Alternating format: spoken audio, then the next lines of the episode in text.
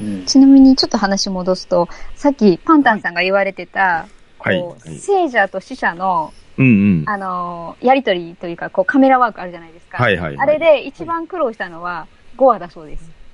あのーあーそうでしょうね勘九郎さん。が、ね、すごいいいタイミングで聖者の人のセリフに絡むんで、うん聖者の人たちは笑いをこらえるのに、あの、遠藤健一さんとか、もうダメだみたいなことを言ってたみたいな、笑うみたいうん。な、はい、ことが、はい、ちょっとプチ情報で上げときます。うんすいません、すいません、捜査会議にもね、口出ししてましたからそうですね。ね。うん実はあの、僕もメモを取ってて、はい。散々悩んだのが5話だったんですよね。あはい。ものすごい書いてるんですよ。そのセセリフ回しをね、わーっと書いてて、うはい。うんそれもだんだんですね、まああの、ちょっとね、オフトークの時にパンタンさんにちょろっと打ち明けてしまったんですけれども、はいはいはい。この第5話の、こうんの工藤官九郎さんが、うんどんどんユースケさん黙りに見えてきちゃった。わかる。はい。そのコミカルな、なんていうんですかね、踊る大捜査線の時の。ユースケさはいはいはい。んが見えてきちゃって、わかりますあ、わかります。なるほど。はうんうん。い。もうちょっとだんだんと、あれ？今これどっちの人だっけ？って思いながら、実は見ていたことを、ここで、あの、私自白します。はい。なるほどね。まあ、そしてもう一つ言いますと、今回の食材の犯人役であった原口。うん。さん、はい満島う。うん。はい。しんのすけさんでしたっけ？はい。はい。ですね。うん。うん。もうですね、あの、アンさんの旦那さんの東出くんに見えてきちゃって、ほうほうほああ、確かにちょっと、うん。そうなんですよ。もう全く関係ない話を今しておりますけど。うん、ちょっと東出さんがやったバージョンもちょっと見てみたかったなって今日思ってしまった。うん。なるほど、なるほど。うんはい。というどうでもいい話をしました。すいません。はい。いい。はい。ちなみにね、私一つ皆さんにお聞きしたかったことがあって、食材で。はい。はいあ。の、禁止の際に、いつもクラシックをかけてるひがみこさんが、かけなかった。止めましたよね。そうなんですよ。うんあれは、どういう意図だったと思いますかっていう。うん。止めてって言って。はいうん。やっぱりさすがに、暗号が関わってる、暗号くんが関わってる事件なんで、平常心ではいられないので、集中力をより高めるためだったのか、うん。ううん。ーん、どう読み解けばいいんだろうっていうね、感じでずっと 思って見てたんですけど、うん。確かにね、あの、うん。パンタンさんがおっしゃったように、うん。ひがちゃんが、あれはもうやったなっていうのが、うん。もう分かってるんだったら、うん。あんまりちゃんとする、ちゃんとするって言うとあれだけど、なんていうかね、うん。いつものようにやる、うんやりたくないっていうのもうん。あるのかな。うんああ、そうですうね。んねねおそらくですね、うんあのシーン終わった後に、うん。無言で、どういうんですかね、パンされていく、うん。うんあの、検視隊を前に。はいははいはいはいで、そこに久高が入ってくるっていう、本当にわずかな、少しだけ間があるシーンがあるんですけど、うん。あそこの、あの、ひがちゃんの、なんとも言えない表情、うん。ちょっとうつむき気味な表情っていうところを考えると、うんうん、あのーうんまあ、真面目にやりたくないっていうよりは、あの、うん要は、リラックスしてやるような BGM じゃなくって、本気でやらなきゃダメかなってういう、うん。そうですね。うんそういそんな感じう決意のような感じじで止めてくださいかなっていうふうに、うん。やっぱそうですよね。うんこう、変な先入観を入れずに、うん。事実だけをつちゃんと抽出しようみたいうんだから、ここは、やっぱりあの、ひひがちゃんのプロ意識と言いましょうか。仮に、あの、決定的なものを発見したとしても、おそらく隠蔽するような子じゃないと思そううですね。うんそれはそうですね。言ってしまう、うん。言っうのがひがみかちゃんって感じですよね。。だと思います。それはそうだからそこも、もうどんな細かいことでも見逃さないように検視をしようでしょうし、うん。おそらく、そのさっきの沈黙のシーンっていうのはもう確信を持ったんじゃないのかなっていうふううにん。見て撮ってました。はい。あすいません。ちょっとね、気に、ずっとね、はい私の中で、こう、こういうことかな、みたいな感じで、うん思ってたんで、これをいい機会に、皆さんに聞いていただけて。う。まあまあ、でもね、受け取り方はね、皆さんそれぞそうですね。れだと思うんで。それぞれですから、うんうんこういう意見もあったり、そうそうまた別の意見もきっとあると思うんですけど、うん。うんはいうん今、腑に落ちました、僕も。割と流しちゃいましたね。あのーなんだろうな。た、まあ、ただ確かに、あのー、久高が入っ、まあ、今回ね、ストーリーのところでちょっと飛ばしてしまったんですけれども、うんあの、久高が入ってきて、うん手を見たし瞬間にうん、即で答えたんですよね、ひがちゃんが。あ、そう、先に自分からね、こう、こうんう外傷がないみたいなことを。そうです、そうです、そうです。ううんん。っうんてことは、まあ、やっぱりそういうの、ね、クワちゃんも気にしてた。おそらく自分が引っかかあひがることちゃんかすべて、そうそうそう。ヒガちゃんも気にしてたんかなっていう感じはしますよね。うんですね。うんって。いうことが今、ようやくリンクをしました。ありがとうございます。はい。というところで、どうですか？皆さんもう、いろいろと語り尽くせましたでしょうか？あのーまあ、今回はですね、ドラマのお話ということなので、はい。ちょっとここから先はね、全く余談事と受け止めていただいたらいいんですけど、はい。はい。僕これハマりすぎてですね、ええはあ。小説も買って読んだんですよ。で、まあ、読んで、あのー感想とかネタバレを言うつもりはないんですけど、はい。もともとこのボーダーっていうシリーズが、はい。ドラマだけじゃなくって、漫画とか小説とかのメディアあ、そうですね。いろいろある。そうですね。狙ってってやったりみたいで、うん漫画は僕まだ見てないです。はい。はい。角川コミックで全4巻って書いてるんで、まあ割と読みやすいのかなと思うんですけど、うん。はいた。だこの漫画が一番最初に出たっぽいです。うんあ、ドラマより先ってことうん。まああ連載が始まってるのが、コミックの一巻自体が2014年の3月26日発売って書いてるので、ええまあおそらく2013年の年末とか、うんうんうん。もしかしたらちょっと先ぐらいから、えー、連載されてたんじゃないかと思いますし。ああ、なるほど。で、小説は2014年の2月25日に発売されてるんですよ。はい。はい。で、それから遅れること約2ヶ月で2014年の4月10日からがテレビドラマが始まってるっていう流れなんですねああ。、そうなんですね。ええううんん。ただまあ、ウィキペディアの情報によると、この主人公の石川暗号は、もともと小栗旬さんをイメージして当て書きされてるみたいなので、うん。うんうん。そこの設定はブレてはないと思うんですが、え小説をもしかしたら読みたくなるかなっていうポイントをちょっと言っとき 割とドラマの疑問にも引っかかってくるんじゃないのかなっていうところがありまして、えはい。はい石川暗号くんは、えー、事件に巻き込まれて頭に銃弾が入りまして、死者と会話ができるようになりました。はい。あ。はい。これの能力って、皆さん何か固有名詞がありますか？固有名詞。固有名詞。いや。まあ、うーん、まあ、いまあ、憑依でもないですし、霊視？霊視？霊感？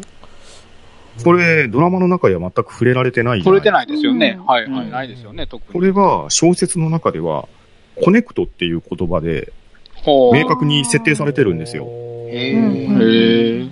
で、そのコネクトにはいくつかのルールがあって、うんまずは一つ目として死者の近くに行かないとコネクトができませんと。ううんんだから死んでる人の付近に行かないと死者を呼び出せないってことですね。はいはい。で、一度でもコネクトができていれば、たとえそこからどこにいても再度コネクトが可能でありますよと。うん。うんで、三つ目が死者の肉体が消滅するとコネクトができなくなりますよっていうのが、まあ、これがダビリにされるとそうですね。そ会えなれ言ってまくなるってこしたよね。とですね。はいこのあたりのところが基本設定であるんですよ。はいはいはそして、うんドラマの中では死者が出るじゃないですか。い。はい。うんまあ犯行に巻き込まれるなりなんなりして。はい。まあ中にはね、あの、工藤監督さんみたいにいますけれど、はい。うん出てくるんですけど、えーっと、食材のところでもそうなんですけど、石川暗吾くん、一人の死者に対して、一人しか会えてないと思うんですね。そう。うんですねうんうんそうでしたね。うんあ、の、贖罪で殺された女性とうんうん安藤が入れ替わりましたね。入れ替わりで出てくるんですけど、はいはいはい必ず1対1なんですよ。ああですね。ドラマにおいてはそうなんですが、うん小説において、このコネクトが進化していくと、はい。ほコネクトの人数が増やせれるみたいで、死んでる人が死んでる人同士で会話ができたりするっていうようになってくるんですね。すごいだコネクトが進化していくっていう設定が書かれておえ進化するんですね。はい。へ一番最初は、うっすらと、こう、声を拾うだけのところからが最初気づいてたんですけど、なるほど。なんだかわかんないけど聞こえてきたっていうところからの接点が一じゃあいきなり番最初見えたわけじゃないってことですね。ですね。はいはいはいはい。だから、石川くんも、最初は多分なんだこれはって話じゃないですか。はいうんうん。で、どうやらその体験を繰り返していくにつれて、死者と会話ができるようになっている様子だってなってくると、で、その人とどんどんどんどん接していくと、まあ、その人とっていうのも変ですね。えー その死者、死者と接していってると、まあ、これは親密度が上がるのかどうかわかんないですけど、自分の都合がいい時に出てきてくださいって呼んでるっていうような表現が小説の中ではされてきて、で、最初のうちは1対1でしかできないのかなっていうふうに思われてるんですけど、話が進んでいくと、違う死者の人、また別の死者の人と同時に話ができたりとかっていうふうな話が膨らんでいってます。へえ。なので、こういった設定が面白いなって思えば、はい。ちょっと読んでみてもいいかもしれないのと、はい。はい。あとですね、その昔、洋画に 21g っていう洋画があったんですけど。あの、人間の魂が 21g ですよっていう、ああ、なんか、タイトルはそういえば聞いたことあるんですね。あのくだりが本当にちょっとだけなんですけど、参照程度に入ってて、へえ。あの、昔懐かしいのを思い出したなっていうので、小説を読んで、そういう感想を持ったのと、はい。あと、えー、ひがちゃんのうん。生い立ちみたいなのが少し深く書かれてました。おーなので、えーこれは、あの、逆ダイレクトマーケティングですね。もう気になってる。これはもう今、もうすでに Amazon のページに来ております。早い。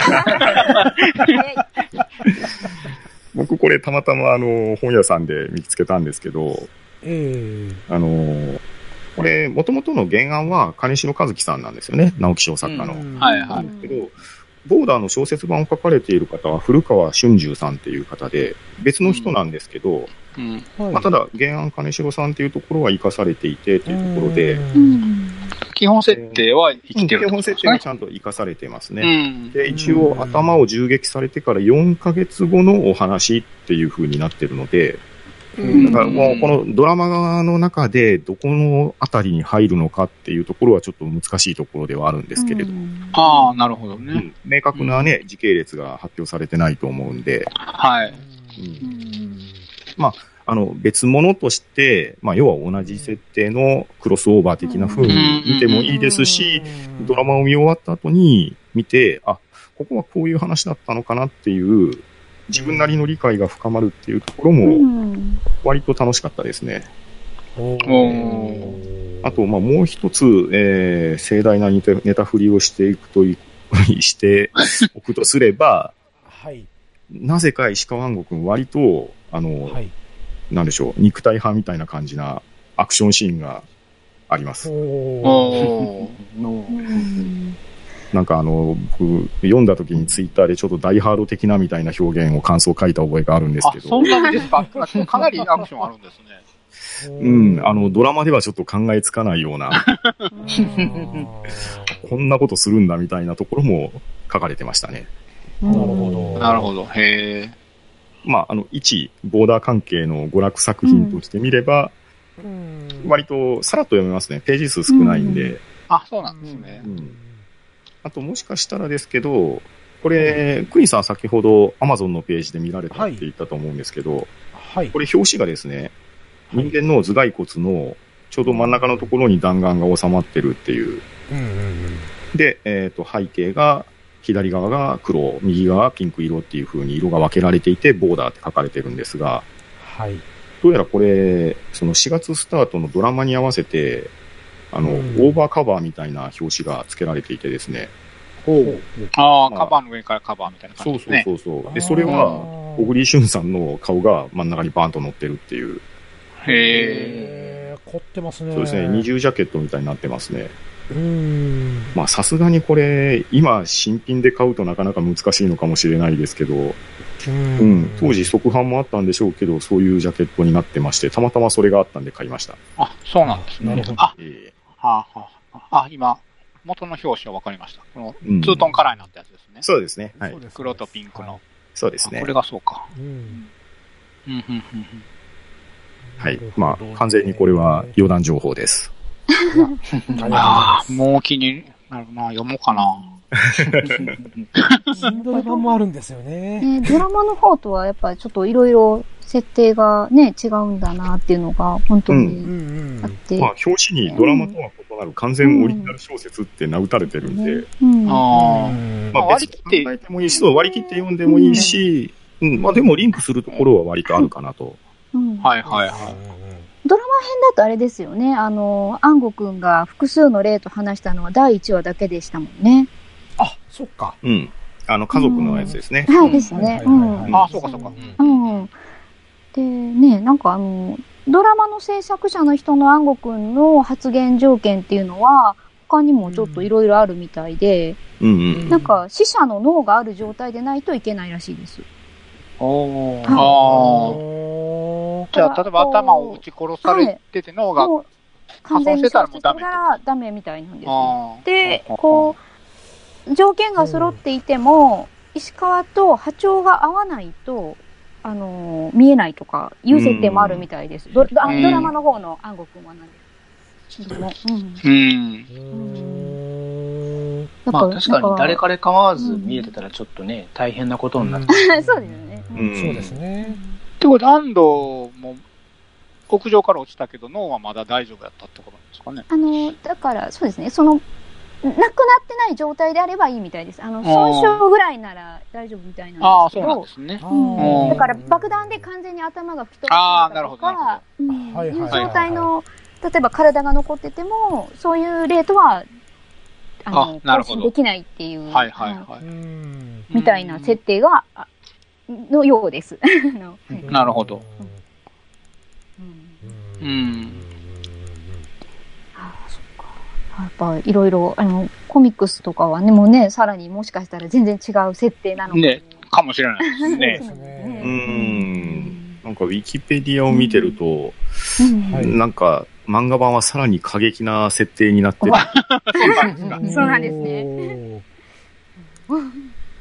見たいような、見たくないような。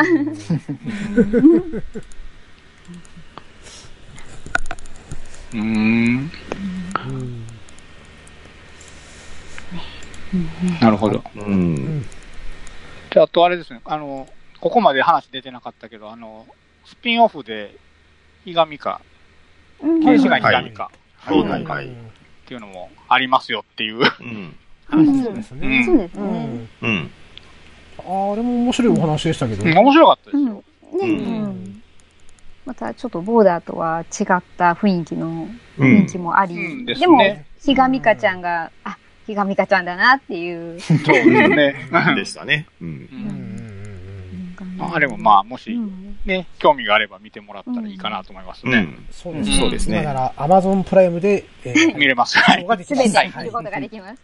はい。ちなみに私が、そのボーダーの第1話から食材までを通して見てちょっと思ったことなんですけど、はい。あの、最初にリアルタイムで見てた時って、うん安吾くんに対してそんなに最初から悪いイメージはなかったんですけど、多分はい2週目見た時に、はい。1話目の石川安吾くんが一番精神的に病んでるなって思ったんですよね。あの、しょっぱなのはい。感じ、あの、あのー家に全然帰ってなくて、みたいな。はい。私生活がもう皆無になっていて、恋人もはおろか友人とも付き合いがなくて、ああ、ですね。常に殺人事件が起こることを求めてる感じですもんね。ってう。ん。いう、だから、あ、の、コンビニで買って、はい。家帰ろうとした時に連絡があった時、なんか嬉しそうな顔してましたもん。そうなんです。うん。で、飛んでいくっていう感じで、買ったやつ捨てて。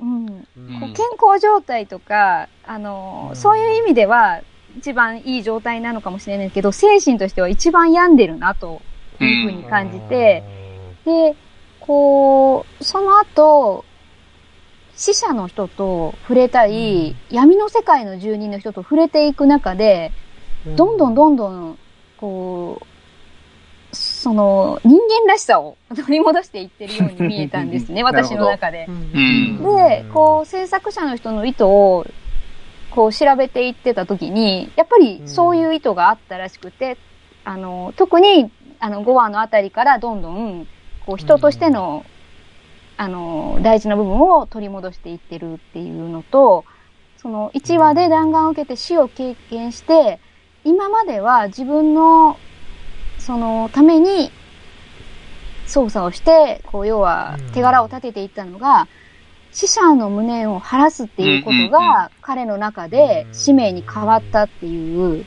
うん。から、まあ、あの事件が起こったことで、ある意味、人としての何かを取り戻したっていうふうに考えると、またこう、複雑な気持ちをうん。抱かせる、なあ、この石川暗吾くんというキャラはっていう。そうはい。ですね。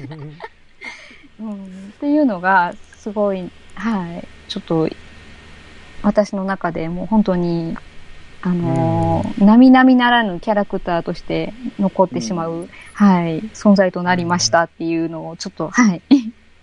うんうん。そうですね。はいうんいやー、なんか、いろんな話が聞けて、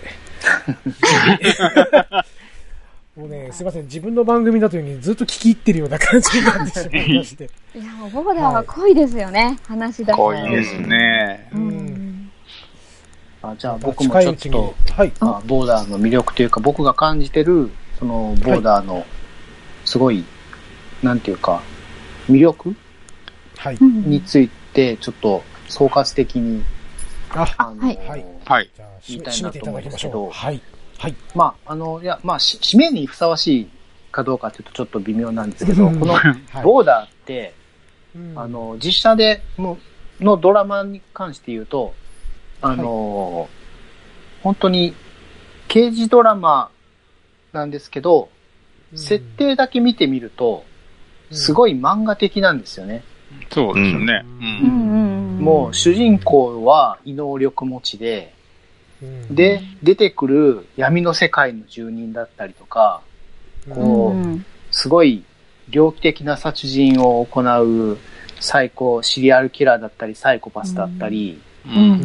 するんですよ。でも、うん、そういう事件を、こう、まあ、能力的なものは使いながらも、ちゃんとリズムで、こう、操作しようとするっていうところが、すごいなんか、あのー嘘くさくなく見れ、見れてたなっていうところで、すごい引き込まれたんじゃないかなと思うんですよね。うん。なんかうん、あのーもうチートみたいな能力を使って、こう、も違法な捜査も平気でやってのけて、こう事件を解決するような、なんていうか、こう、お列影的な感じの、こう、うん。漫画みたいな、漫画みたいなというとちょっと語弊があるかもしれないですけど、あんまりリアリティが感じられない、あのーシナリオじゃなくて、ちゃんと、こう、そこにリアリティを持たせつつ、設定で見せてくるようなう、ん。面白いドラマそうですね。まさにそうですね。うんうん僕も最初話聞いたときに、あの、やっぱり、あのー言葉悪いけど、まあ、とんでも設定やなってちょっと思ったんですけどう、んうんいや、見たら全然そんな印象がなくって、本当に入り込めたし、うん。変な違和感もなく、うん。うん、すごく楽しめたから、すごいなと思いました。う。うん。うんんだから特殊能力に頼り切ってないですし、そうですよね。でうん。頼ったところで一筋縄でいかないわけですよね。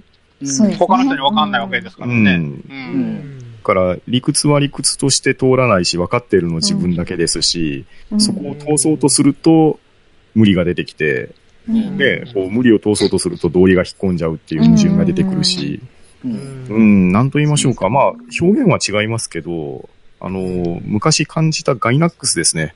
あの、本当っぽい嘘を、ああーはいはいはいはい。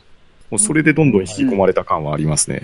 ーですね。うんうんあの、面白いフィクションの一つ、なんあの条件があって、うん。こう、一つ大きな嘘をついて、うんうん。もしくは、まあ、あの、ありそうな、ありそうでなさそうなことを、ダーンってぶち上げといて、うん。あの、あとは徹底してリアリティを描くっていううん。のが面白いフィクションの条件。うん。うん。ううん。ん。わかりますわかります。うん。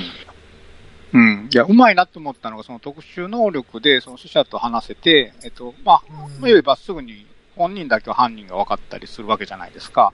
う。うん。ん。そうですね。なん。だけど、逆にそれが、こう、他の人に分からないのが、それが逆に特殊能力が枷になってる部分があって、うん、そこがうまいなと思ったんですよね。うん。そこが逆に障害になってるっていう部分も。そのもどかしさがすごくそうそうそう。うんその見せ方がすごく。そこの設定とか使い方がうまいなと思って見てました。うん。そして、それゆえに違法捜査とか、そうなんですよね。そうですね、うん証拠の捏造に手を染めなくてはいけないっていう、うんうんその必然性が生まれてくるっていう。うん。うんうん。その選択肢がどんどん重なっていって、あの最終回につながる。うんですです。うん。そうですね。そこで流れる河合健二さんの越境。あの曲はやばいです。うんやばいですね。うんずっと今回流してたいんですけどねえ、本当ですね。許されるならね。ね許されないけどね。はいアウトですからね。アウト。うん。だから本当これ、このドラマ、キャラものとしてもすごい面白いんで、ううんん。あの、鬼人変人大好きな人は 確かに本当に。で、あと、プロフェッショナルな仕事が大好きな人はうん、ぜひ見てほしいなと思います。確かに。いや、キャラ立ってますもんね、みんなね。うんそうですね。そうそう。だから本当に自分の仕事人ばっかりなんで、うん。こうその背景を求めないんですよね。石川くんがこれを調べてくれって言うんだけど、うんなんでそこ、それを調べるのかっていうことは、ほぼ聞かない。うんうんもう言われたことを実行して提供するっていう、うんうんそういうなんか、のもなんかすごいプロフェッショナルな感じですごいいいですよね。うそうですね。んそうですね。まあ、そして、まあ、一番気になっているところではあるんですけれども、石川くんが、ね、プロフェッショナルにお金を払っていくわけじゃないですか。はい。あ、はいやってはい。ましたね。いくらずつ払ってるのかなっていうのがね、すごく気になるところで。で、工藤官九郎さんの回の第5話の時にね、あのー、工藤官九郎が一回聞くわけですよね。はい。いいくら払ったんですかいいこと聞いたって思ったね。あの、うんね視聴者の気持ちを代弁してくれた。ですね。うん。はい。ただまあね、あの、ごまかされちゃって、うんうんまあそれはいいですよ、みたいな感じでね、聞けなかった。それが残念ですね。ね。だうんね、あのお金っていうのは多分自分が今まで貯め込んだお金を全部切り崩しながら、まあそうでしょうねうんうん業種じゃないですからね。うん。うん。うん。なのでね、もう石川くん。のお財布がどん。どん。心配になっている自分もいあました。あ、わかります。めっちゃわかります。使う暇ないから溜まったん。じゃないかな。あそれはそうかもしれないですね。ねね。事件、ね、事件、えー食べる、事件、食べるだけの毎日ですもん。ね。しかも寮に確か住ん。でるから、そうですね。ねうん。うん。そして、まあとりあ、とりあえずという言い方はおかしいですけど、警視庁捜査一課ですからね。う。うん。うんんまあそれなりに花形の部署、部署ですからうね。んうん。まあ、おいくらいただいてるのかは、ちょっとね、我々は存じ上げないと思いますけれども。はい、えー、そんなところで、えー、今回は皆様方にですね、えー、熱くボーダーの話を語っていただけました。えー、皆様お楽しみいただけましたでしょうか。えー、そうしましたら、ね、引き続きちょっとエンディングの方でお話をちょっと伺えればと思いますので、えー、この後も、えー、引き続きお付き合いいただければなと思います。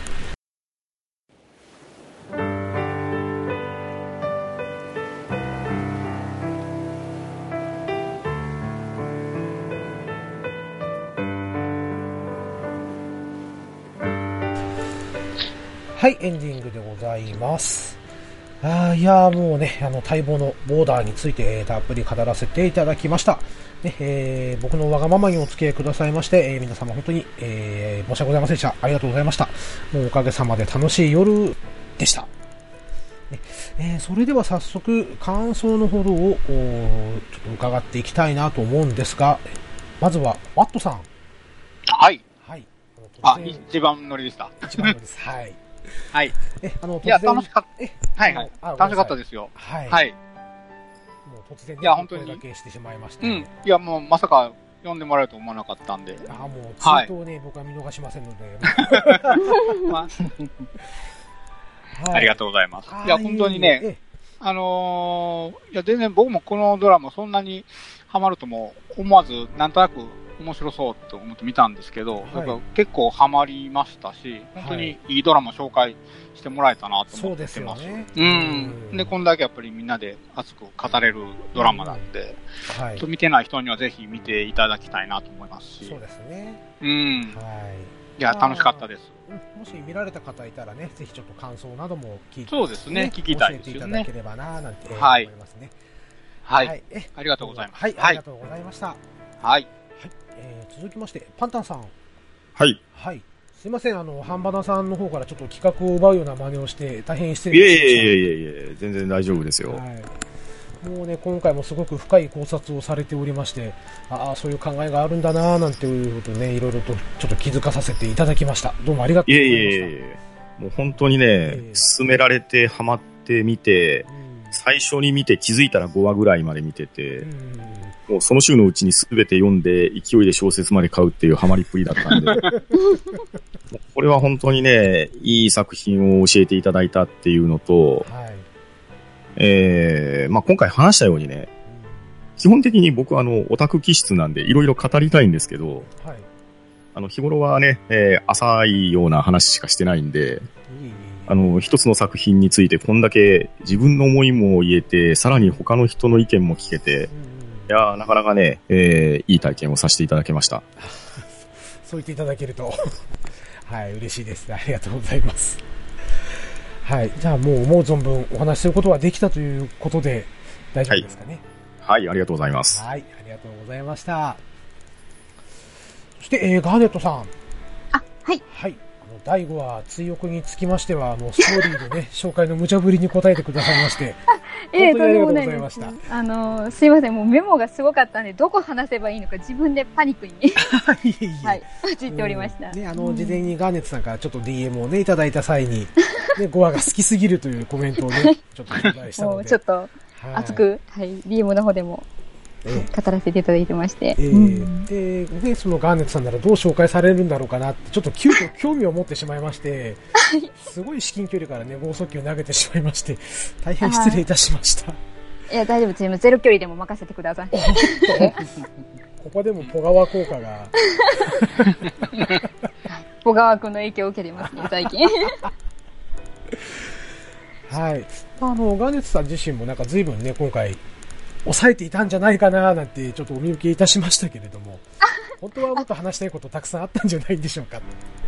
そうですね。あの、もう細かいところもめっちゃ調べてしまったので、ええまだまだちょっとプチネタはたくさんあるんですけども、ど。たそれはね、こう、実際お会いした時にね、お話できたりとか、ええ。あのーいいななんて、はい、思ったりはしてるんですけども。なるほど。うんはい。その時が来たら、ぜひ皆さんでまたね、こうやって会って語り合いたいですよね。そうですね。ううんん、ぜひ、はい。はい。本当にどうもありがとうございました。ええ、こちらこそどうもありがとうございました。はい。そして、えーお待たせしました。そうさん。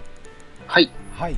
あのーね、えー今回のこのクリキントンラジオのこの回に関しましては、本当にね、そうさんのハンバナさんでのプレゼンを拝聴させていただいたからこそ、私はね、あのー越境することができたと思うんです。ようこそこちらの世界へ。すごいいい返し。ででまたあの今回のその的確な解説と言いましょうかね、本当に素晴らしかったです。うん。あのああ、いえいえいえまだまだですよ。はい。え まだまだ隠されてるんですね。いやいや、もなんていうかね、あのーもうちゃんと伝えきれたかどうか不安でしょうがない感じですけどもい、やー、もう最初からね、うん本当に。このドラマを本当リアルタイムでえ見てて、はいあの、2014年の6月5日の最終回の放送を見て、はいまあ足掛け5年ですよえね。はい。もう5年後にまさかここで、あの、最終回を語る日々が、語る日が来ようとは、思いませんでしたので、はい。あの、ハンバラの方でこれ本当プレゼンしてよかったなと、あはい、思っておりますパトレーバーと悩んだんですけどね。そう だったんですね。あどっちも名作だから。はい、まあ、はいなこんなの、本当にね、今回ちょっと、えーその、皆さんが喋られてるところ、特に宋さんがね、解説されてるところは、本当に僕自身がリスナーとして逆に聞き入ってしまってた感じだったので、ちょっと途中は静かだったんで、えー大変失礼いたしました。いやいやいいい。や、喋りすぎてないか本当大丈夫かな。ああ、いえいえいえいえ、本当に、えーまたね、あの、編集しながらはい楽しくもう一回聞いて、その最最中におそらく3週目に入ってるんじゃないかなっていう気が しないでもないですね。はい。ということでですね、えーゲストの皆様、本当にどうもありがとうございました。はい。ありがとうございました。ありがとうごはい、ざいました。ありがとうございました。はい。あの、機会があればまたぜひ、ね、えー当番組の方に遊びに来ていただければなと思います。はい、えー、この番組では皆様からのご意見をお待ちしております。えー、ツイッターでつぶやいてくださる際は、ハッシュタグ、クリトンをつけてツイートをしてくださると大変嬉しいです。えー、半角シャープ、ひらがなでクリトンです。また、番組宛ての G メールもございます。えーこちらでもぜひ感想などをお聞かせくださると大変嬉しいです。えークリンのラジオアットマーク Gmail.com です。えー、Twitter、Gmail ともに感想などいただけた際は番組でもご紹介させていただきたいと思います。えー皆様のご感想、えーお待ちしております。それでは、えー次回もまた聞いてくださいね。えー本日のお相手はクリーンとそうと、ガネファンクルと、パンタンと、ワットでした。はい、えー皆様ご拝聴のほどどうもありがとうございました。せーの。ままたね。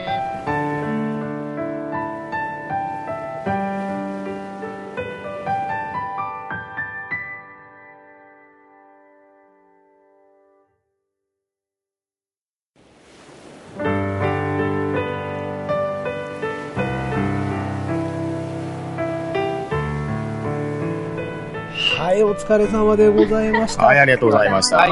ありがとうございました。ガネさん、さりげなくぶっこんでぶっ込んだ。どうしようかなと思って。どうしようかな、私のこと。ま、まんま、まんまちゃんの血が騒いでしまいました。やりやがったな、この野郎。そうどこで挟もうかすごい。少し淡々と。いやー、2日間にわたりまして、そして、えー12時というボーダーも超えてしまい、大変。あー、超えてしまいましたね。は終わってしまった。いやーでも楽しかったです本当に。本編とは全く関係ない